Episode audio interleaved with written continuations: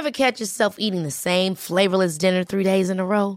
Dreaming of something better? Well, HelloFresh is your guilt-free dream come true, baby. It's me, Kiki Palmer.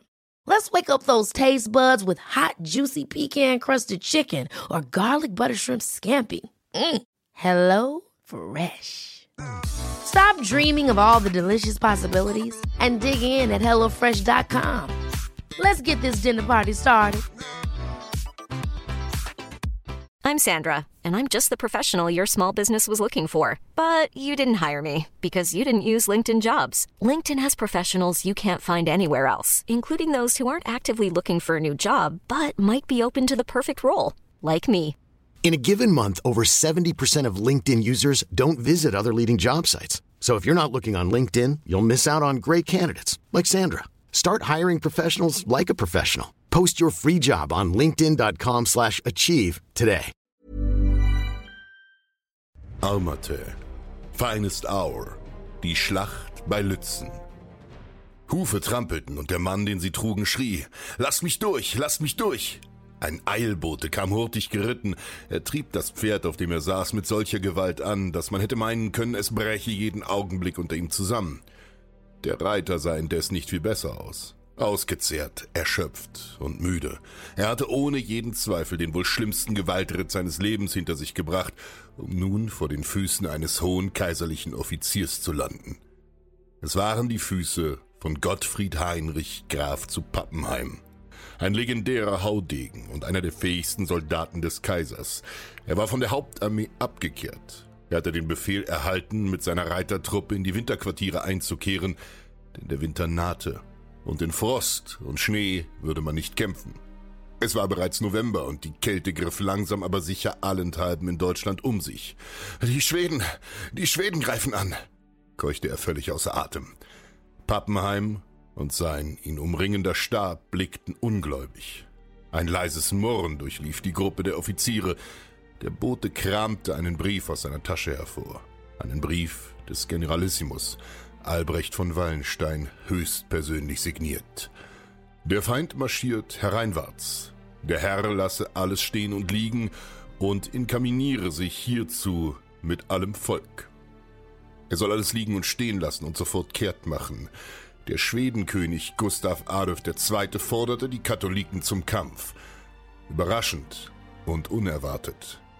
Wallenstein brauchte dazu jeden Mann unter Waffen, wenn er dem taktisch genialen Schweden die Stirn bieten wollte. Pappenheims Kavalleristen zählten zu den feinsten Soldaten des gesamten Reiches. Er würde sie in der Schlacht brauchen. Das Lager wurde sofort abgebrochen und die Kolonne ritt los. Heute geht es um eine der bedeutendsten, vielleicht sogar die bedeutendste Schlacht des gesamten Dreißigjährigen Krieges. Die Schlacht bei Lützen. Wie es zu dem Aufeinandertreffen kam, wer gewann und wie ein paar Narren sich selbst um Gold in astronomische Summen brachten. Darum geht es heute. Kapitel 1 Ein schier endloses Ringen. Der Krieg tobt schon seit 14 Jahren. Große Teile Mitteldeutschlands sind verwüstet. Wallenstein hatte es geschafft, die Protestanten weit zurückzudrängen gen Norden, doch dann sägen ihn die Kaiserlichen im Jahr 1630 ab, als er ihnen zu mächtig wurde. Man hatte wohl Angst, er könne gegen den Kaiser rebellieren. Da landet der schwedische König Gustav Adolf mit einer kleinen, aber wahnsinnig gut gedrillten Armee von etwa 15.000 Mann an der Nordsee an. Binnen zwei Jahren drängt er die Katholiken bis nach Süddeutschland zurück und die Kaiserlichen müssen Wallenstein widerwillig zurück in sein Amt als Generalissimus, als Oberbefehlshaber der Streitkräfte einsetzen. Der Krieg tobt weiter. Das Land und die Leute leiden mehr als in allen vorangegangenen Kriegen, denn man stützt sich auf eine Taktik der Abnutzung. Keine Seite will eine Schlacht riskieren, es sei denn, man wäre dem Feind so haushoch überlegen, dass der Sieg unausweichlich scheint. Klingt ironisch, aber diese Doktrin verfolgten auch Militärtheoretiker wie der chinesische Sun Tzu. Er erachtete die Schlacht als die letzte Maßnahme eines Krieges, die Ultima Ratio, wenn alle anderen Wege und Versuche, den Feind zu stoppen, in die Hose gegangen waren. Das hatte einen einfachen Grund. Denn Schlachten boten immer einen gewissen Zufallsfaktor. Gewisse Dinge konnte man nicht berechnen. Die Moral der Männer, das Halten einer Flanke, ein spontaner Durchbruch, eine fliehende Einheit, all das konnte eine Schlacht zum Kippen bringen. Und das wollte einfach niemand riskieren. Denn Gustav Adolf hatte wenige, sehr wertvolle Männer mit nach Kontinentaleuropa gebracht. Er wollte keinen einzigen davon aufs Spiel setzen. Ähnlich war es bei Wallenstein. Zwar verfügte Wallenstein über eine zahlenmäßig weitaus größere Armee mit etwa 100.000 Mann, allerdings war er in erster Linie ein Militärunternehmer. Für ihn waren seine Soldaten sein Kapital, seine Garantie für einen Platz an der Sonne und die grundsätzliche Stütze seiner Macht. Ohne diese Armee war nichts als ein böhmischer Kleinadliger unter vielen. Als Menschen dürften ihm seine Männer relativ wenig bedeutet haben, denn die Quellen zeichnen von ihm ein kühles und sehr berechnendes Charakterbild. Doch als wirtschaftliche und militärische Einheiten waren sie ihm wertvoll und unersetzlich. Auf gut Deutsch, für Wallenstein waren seine Männer Schachfiguren. Mehrmals musste der Kaiser den Mann drängen und direkt auffordern, dass er sich dem Feind zu stellen habe, denn er selbst würde keinen Kampf riskieren, wenn sein Sieg nicht absolut unausweichlich wäre. Der eine würde sagen feige, der andere würde sagen schlau. Die meiste Zeit des Krieges umlauerten sich die Feldherren, hofften darauf, dass der Feind sich eine Blöße geben würde, taktieren und abwarten. Wichtig war auch, die eigenen Verbündeten, die sich aus den vielen kleinen Einzelterritorien des Heiligen Römischen Reiches zusammensetzten, zu schützen und eben als Gustav Adolf II. davon erfuhr, dass Wallenstein seine Armee aufteilte, weil er in jedem sich dem Ende neigenden Jahr keine Kämpfe mehr erwartete, ließ er alles für einen Angriff vorbereiten. Wenn die katholische Armee ihrer besten Reiter beraubt war, so hatten die flexiblen Schweden durchaus gute Chancen auf einen Sieg. Er wollte den Böhmen damit kalt erwischen. Allerdings schaffte es ein beherzter General der Kaiserlichen, ein Mann namens Coloredo, wertvolle Zeit zu gewinnen. Er konnte zahlenmäßig unterlegen seine Stellung an zwei unschätzbar wertvollen Brückenübergängen über den hiesigen Fluss, den Rippach, halten. Das ist ein Trick, den man in der Geschichte oft sieht. Bei so etwas wie Brückenübergängen ist eine Armee wahnsinnig verwundbar. Genau das ist der Zeitpunkt, zu dem man keinesfalls Feindkontakt haben will.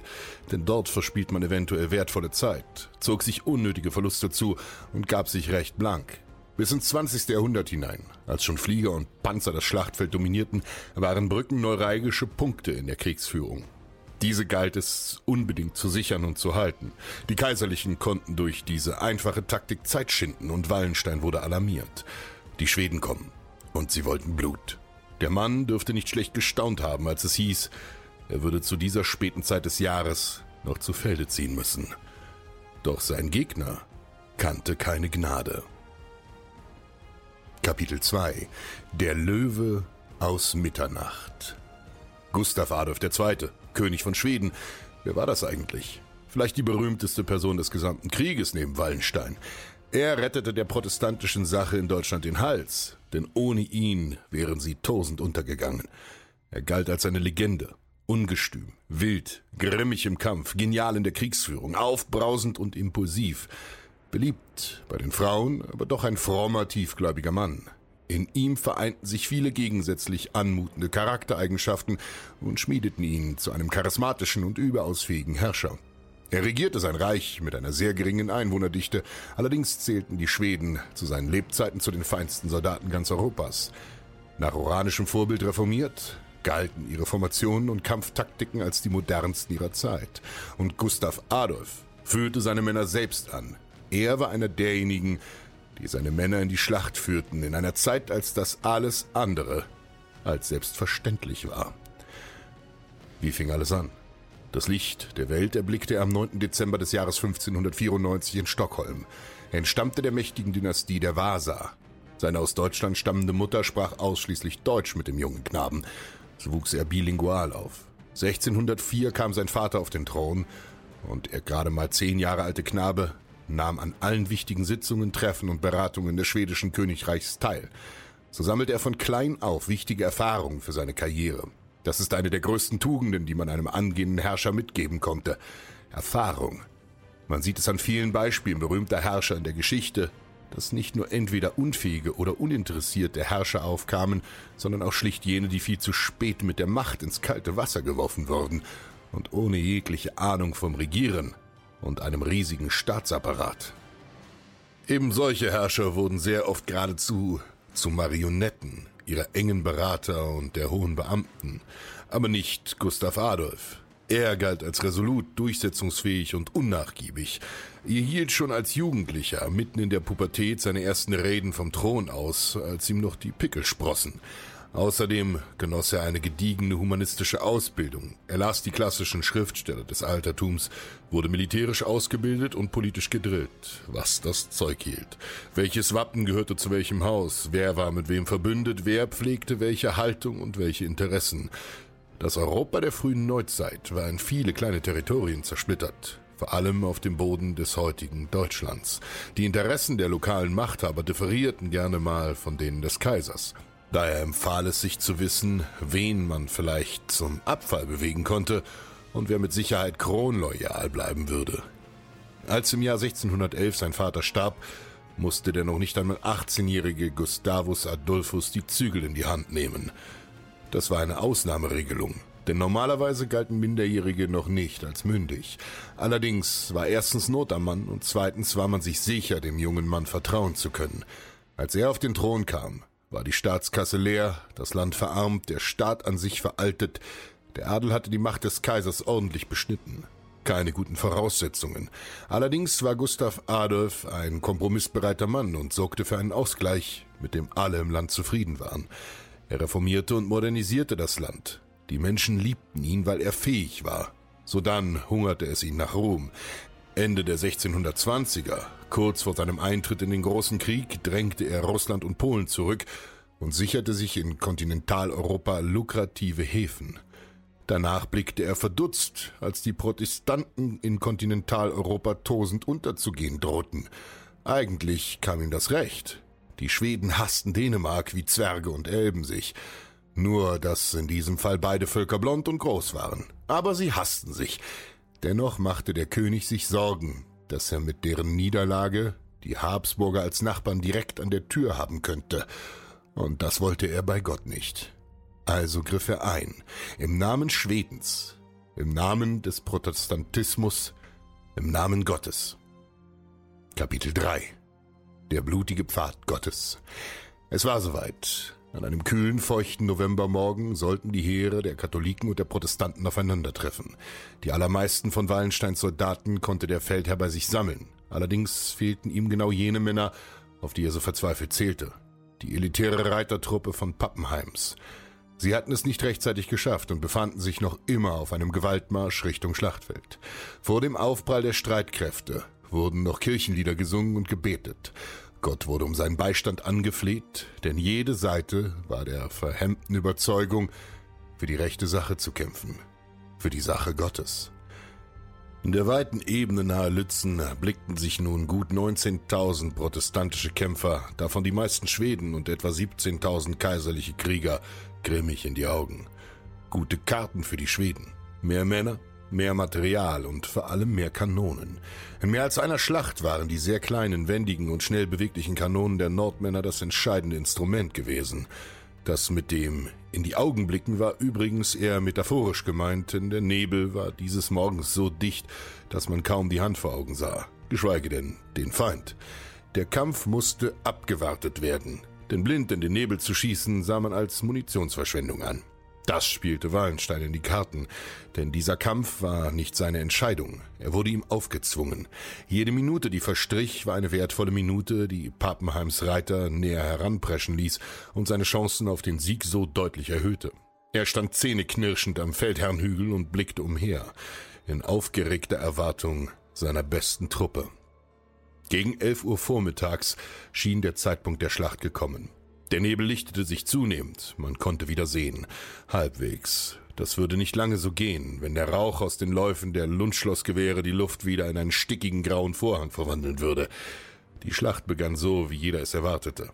Wallenstein zog stets die Defensive vor und ließ den Feind auf sich zukommen. Er wollte den Gegner aus der Reserve locken und sich dann an dessen Kampfform anpassen, um ihn mit einem Konter zurückzuschlagen, sobald sich irgendwo am Schlachtfeld eine Schwäche auftat. Gustav Adolf ließ am östlichen Flügel angreifen, dort wo Wallenstein am schwächsten war, denn diese Flanke ließ er unbesetzt. Eine Flanke musste er unbesetzt lassen, denn ihm fehlten schlicht die Männer. Des Königs Männer rückten ruhig, geordnet und diszipliniert Ever catch yourself eating the same flavorless dinner three days in a row? Dreaming of something better? Well, HelloFresh is your guilt-free dream come true, baby. It's me, Kiki Palmer. Let's wake up those taste buds with hot, juicy pecan-crusted chicken or garlic butter shrimp scampi. Mm. Hello Fresh. Stop dreaming of all the delicious possibilities and dig in at HelloFresh.com. Let's get this dinner party started. I'm Sandra, and I'm just the professional your small business was looking for. But you didn't hire me because you didn't use LinkedIn jobs. LinkedIn has professionals you can't find anywhere else, including those who aren't actively looking for a new job but might be open to the perfect role, like me. In a given month, over 70% of LinkedIn users don't visit other leading job sites. So if you're not looking on LinkedIn, you'll miss out on great candidates like Sandra. Start hiring professionals like a professional. Post your free job on linkedin.com/achieve today. Schießt erst, wenn ihr das Weiß in ihren Augen seht, lautete der Befehl. Und das war nah, verdammt nah. Stellt euch diesen Nervenkitzel einmal vor. Natürlich, jede Art von Schlacht ist ein einziger Adrenalinstoß, eine einzige riesige psychische und physische Belastung für jeden Menschen und jedes Tier, das dort mitkämpfen musste. Allerdings konnte man hier den Tod nicht einmal auf sich zukommen sehen. Die Kugeln der Kanonen donnerten so laut, dass mit Sicherheit jeder zweite Kanonier einen klirrenden Tinnitus davontrug und jeder dritte taub wurde. Diese Bleigeschosse flogen in weitem Bogen über das Schlachtfeld und rissen tiefe Löcher in den Boden, der daraufhin braune Erde vom Boden aufspie. Wenn man Glück hatte, wenn nicht, landete die Kugel am Ende dieses Bogens in den eigenen Reihen und zerfetzte Dutzende guter Männer. Eine Kugel konnte im richtigen Winkel geschossen wie ein flacher Stein an der Wasseroberfläche abprallen und weiterhüpfen. Ricochettieren nannte man diese Taktik. Damit konnte man effizient mit wenig Blei viele Leute umbringen. Dieser einfache Trick erforderte jedoch viel Geschick, um die Kugel genau im richtigen flachen Winkel auf den Feind prallen zu lassen.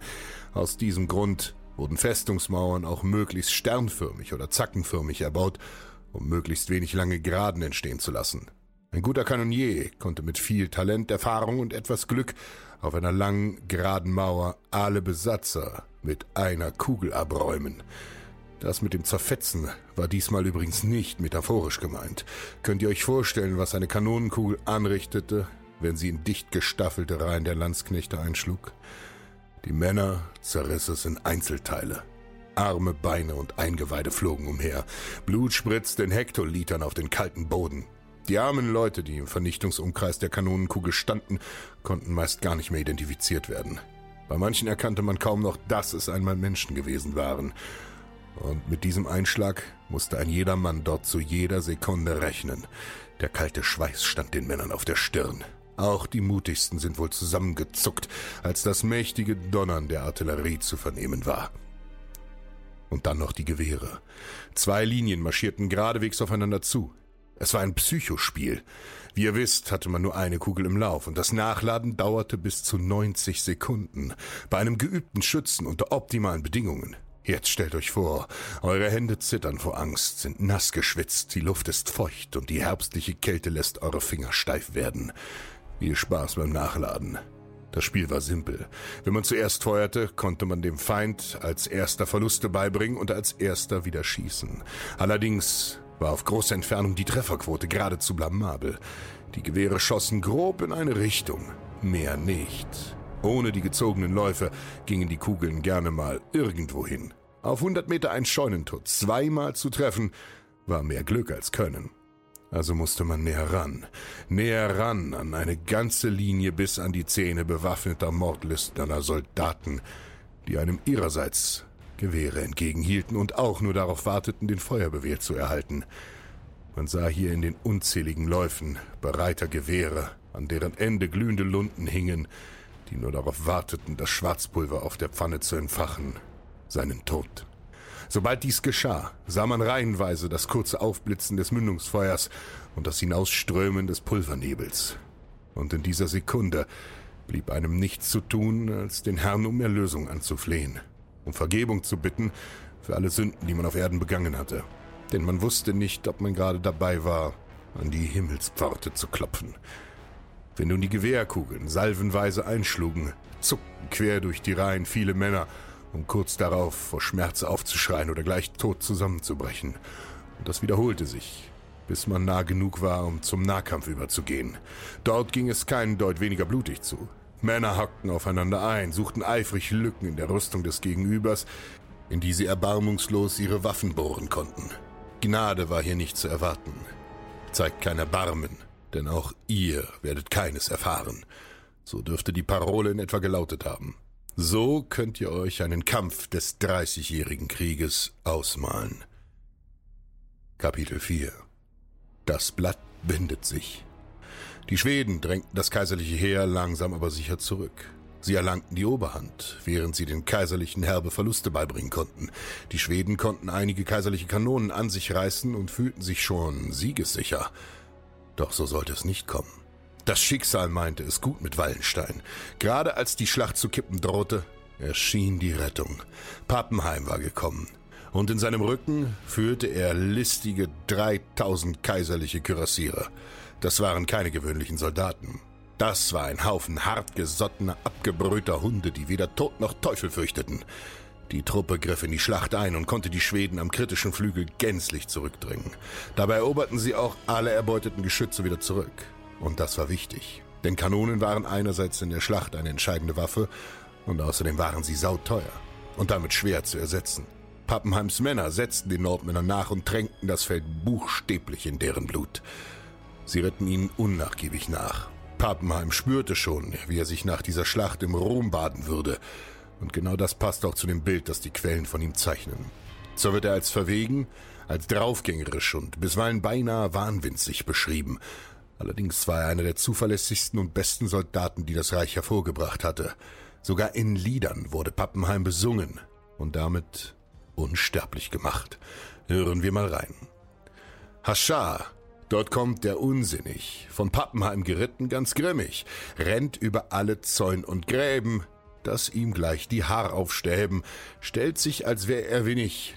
Kein Prügel, kein Stecken will gegen ihn klecken, noch unsere Kolben spitzig. Kein Büchsen, kein Degen, auch gar der Wundsegen. Er sei selbst ganz der leidige Teufel. Seht, wie er dreingeht, hitzig. Er führte seine Männer selbst an und feuerte dadurch ihre Moral an. Er galt auch im Kampf als begnadeter Mann, doch das Schicksal meinte es weniger gut mit ihm. Er wurde von einer Kugel getroffen. Schwer verwundet lag er im Dreck und beklagte, dass dadurch seine Männer entmutigt waren. Er musste gegen seinen Willen vom Schlachtfeld getragen werden und wurde ins Lazarett gebracht. Den Tag darauf starb er. In seiner Brustpanzerung trug er währenddessen noch den von Wallenstein signierten Brief, mit dem ihm der Befehl zur Schlacht ereilt wurde. Noch heute ist dieser mit Herzblut getränkte Brief als Ausstellungsstück im Heergeschichtlichen Museum in Wien zu bestaunen. Pappenheim gab sein Leben für den Kaiser, opferbereit und willens. Und dieser Brief ist ein ewiger Beweis seiner ehernen Loyalität. Seine Männer packten beim Anblick des schwerblutenden Offiziers das nackte Grauen, und viele von ihnen ritten vom Schlachtfeld. Wieder konnten die Schweden die Oberhand erringen, und die Schlacht stand erneut auf Messers Schneide. Die Schweden konnten die schwache Flanke, an der sie sich alles entscheiden sollte, abermals überrennen. Eine gute Stunde nach Mittag machte sich wieder Nebel auf dem Feld breit und behinderte so das Schlachtgeschehen. Das kam den Kaiserlichen gelegen, die sich dringend neu formieren mussten.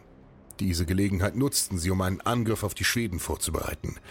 Einen oder besser gesagt sieben Siebenmal griffen sie an und versuchten mit aller Gewalt die begehrten Kanonen zurückzuerobern. Der Schwedenkönig selbst hielt sich nicht mehr an dieser Flanke auf, sondern am gegenüberliegenden Flügel. Die Schweden drohten dort einzubrechen, und er musste das unbedingt verhindern. Er setzte darauf, dass der Anblick des Königs an der Front die Männer befeuern würde, und das tat er auch. Allerdings geriet er ziemlich in die Scheiße. Man weiß nicht genau, ob es der Nebel war oder seine Myopie. Ja, Tatsache, der König Schwedens, der fromme Wikinger, war erwiesenermaßen stark kurzsichtig. Oder vielleicht war es auch pure Absicht auf Ruhm. Jedenfalls geriet er an vorderster Front in Bedrängnis. Mehrere feindliche Musketiere schossen auf ihn. Sein teurer Harnisch und seine edle Ausrüstung verrieten jedem, dass es sich hier um einen hochgeborenen Offizier handeln musste. Oder eben den König. Einer dieser Musketenkugeln traf seinen Arm und zersplitterte diesen. Er versuchte, mit seiner Verwundung, die er wohl überleben hätte können, aus der Klemme zu entwischen. Kapitel 5 Der Löwe fällt. Unglücklicherweise für ihn geriet er hier an kaiserliche Reiter. Die fackelten nicht lange, richteten inmitten des Schlachtgetümmels ihre treuen Radschlosspistolen auf ihn und schossen. Vom Pferd gefallen, wurde ihm auf den Boden liegend der Rest gegeben. Der König der Schweden war tot. Damit war deren Momentum gebrochen. Die Nachricht ging sofort durch die Reihen. Der König ist gefallen, die Schlacht verloren. Davon zeugte auch sein Pferd, das nun reiterlos auf dem Schlachtfeld umherirrte. Allerdings hielten die disziplinierten Schweden diesen Moralschlag weit besser stand als die kaiserlichen. Anstatt davonzulaufen, formierten sie sich neu und kämpften gegen die heranströmenden Kaiserlichen an. Die Schlacht dauerte weiter gute sieben Stunden, und das war verdammt lang für diese Zeit. Stellt es euch vor. Sieben Stunden, voll Schweiß, Blut, und Angst. Sieben Stunden, in denen ihr weder essen noch trinken noch urinieren gehen könnt. Der Tod ihres geachteten Königs aber veranlasste die Schweden dazu, noch verbissener und noch überzeugter zu kämpfen. Führerlos, aber tapfer hielten sie dem Ansturm stand, bis die Kaiserlichen es aufgaben. Sie sahen einfach keinen Sinn mehr darin, weiter zu kämpfen, und die hereinbrechende Dunkelheit diktierte ohnehin das Ende der Schlacht. Es war ein Unentschieden. Gegen Abend trafen zwar noch Fußtruppen von Papenheim ein. Sie hatten logischerweise länger gebraucht, da sie keine Pferde hatten, doch sie fanden nur einen Haufen toter Männer. Die Schlacht war geschlagen. Die Verluste waren brachial. 5000 kaiserliche Söldner und einer der besten Männer ihrer Armee, Pappenheim, gefallen. Die Schweden hatten ebenfalls einige tausend Mann zu beklagen und ihren König. Kapitel 6 Kein Würdiger folgte ihm nach. Die Schlacht war geschlagen, und sie zählte zu einer der blutigsten des gesamten Krieges.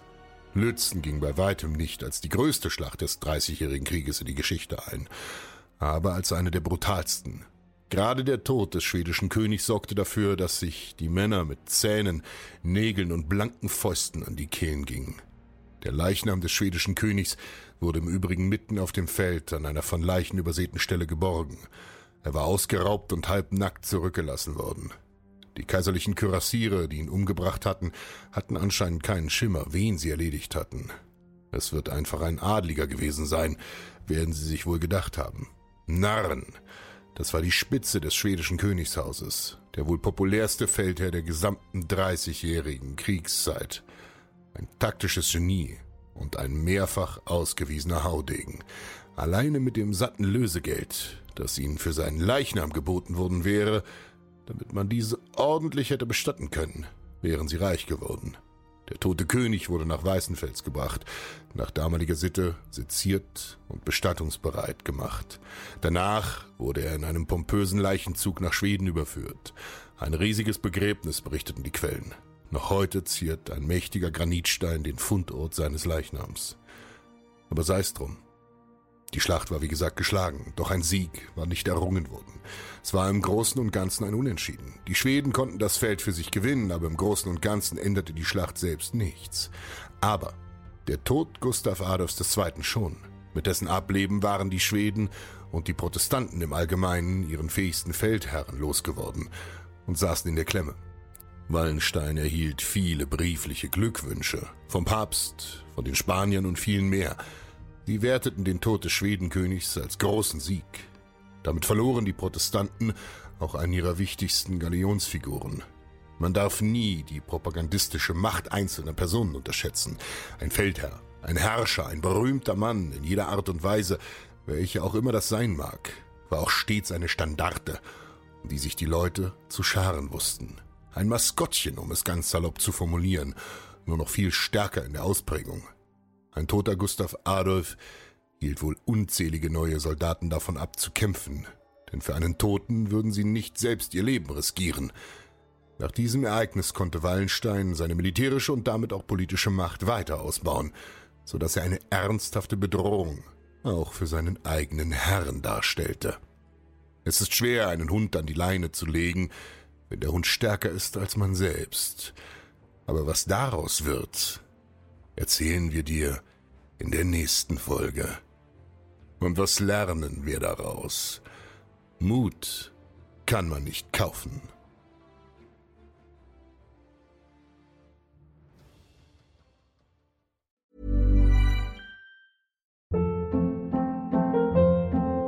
Hold up. What was that? Boring. No flavor. That was as bad as those leftovers you ate all week. Kiki Palmer here, and it's time to say hello to something fresh and guilt-free. Hello Fresh. Jazz up dinner with pecan-crusted chicken or garlic butter shrimp scampi. Now that's music to my mouth. Hello Fresh. Let's get this dinner party started. Discover all the delicious possibilities at hellofresh.com.